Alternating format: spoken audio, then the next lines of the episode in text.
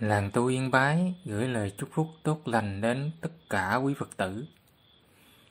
Quý vị thân mến, ăn ngày một bữa là truyền thống mà Phật Thích Ca Mâu Ni để lại cho loài người, không gì ngoài mục đích giải thoát. Là một người đi tu theo Phật, tôi cảm thấy nếu ăn ngày hai bữa là ăn hơn Đức Bổn Sư, như vậy là thất kính. Là đệ tử mà ăn hơn thầy thì không ra thể thống gì hết. Cho nên, có đói tôi cũng quyết giữ truyền thống mà Phật để lại.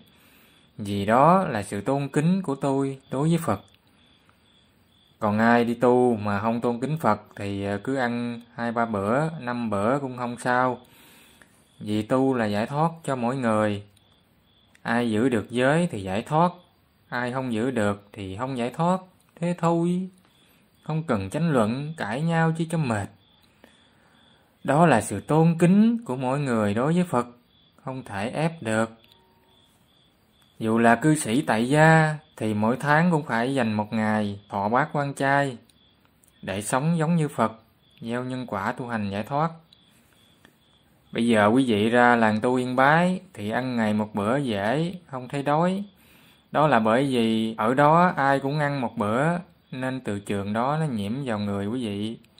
Được hưởng ké thành quả của người khác nên không thấy đói. Chứ về nhà đói lắm. Năm 2012, tôi lập thất tu ở Hòa Bình. Thực sự, tôi phải trải qua gần 9 tháng bị cơn đói hành hạ.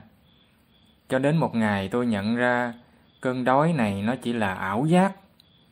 Tôi tự nhắc tâm như vậy thì tự nhiên vượt qua được.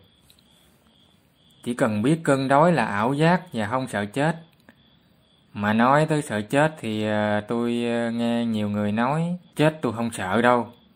Vậy mà ăn ngày một bữa nó tuột huyết áp, nó chóng mặt, lại sợ, bụng rủng tay chân lại sợ. Như vậy là sợ chết chứ còn gì nữa. Nhiều khi tôi thấy thật là hài hước, thôi thì cười trừ vậy. Biết là ảo giác, à, thì khi đói mình bỏ đi chơi ngắm cảnh để nó quên đi. Chứ nó đói mà nằm co ro nhăn mặt thì nó làm tới đói hoài luôn. Từ ngày này qua tháng khác nó không bao giờ nó hết đói đâu. Còn bỏ đi chơi vui vẻ thì tâm nó hiểu là mình khỏe mạnh nên dần dần nó hết đói. Nó quên đi nó không đói nữa. Giờ tôi sẽ nói về sự giải thoát của việc ăn một bữa khi còn trẻ tôi thấy việc ăn chay là có thể khiến người khác không rủ tôi đi nhậu. Vậy là tôi ăn. Còn khi ăn chay mà vẫn còn bị rủ rê thì cần giới cao hơn, ăn ngày một bữa. Người ta nghe thấy là người ta khiếp rồi đâu dám rủ nữa. Vậy là giải thoát. Giải thoát khỏi mấy đứa nhậu.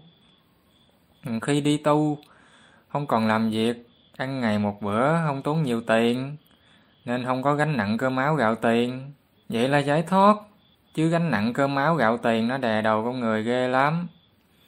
Ăn ngày một bữa thì có nhiều thời gian, không phải lo cái ăn, không phải suốt ngày chui vô bếp. Được thoát khỏi cái bếp, đỡ phải làm, đỡ mệt. Ăn ngày một bữa thì chỉ đủ sức để sống, không có sức mà tham cái này cái kia, nên giải thoát. Giờ tôi sẽ nói về việc ăn ngày một bữa mà không giải thoát.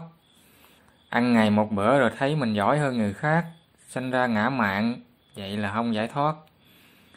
Ăn ngày một bữa để cầu phước thì không giải thoát. Ăn ngày một bữa để muốn trở thành thần thánh thì không giải thoát. Ăn ngày một bữa để đối phó với thầy và bạn đồng tu thì không giải thoát. Người cư sĩ tại gia không đủ điều kiện ăn ngày một bữa mà cố ăn, làm sức khỏe suy yếu, mệt mỏi, ảnh hưởng đến gia đình công việc làm người khác lo lắng là sai, nên không giải thoát.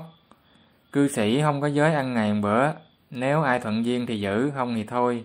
Cái này là không có buộc, mình phải sống như vậy. Ăn ngày một bữa là sự tôn kính của người tu sĩ đối với đức bổn sư thích ca mâu ni phật. Ai tôn kính đức bổn sư thì ăn ngày một bữa mà tu.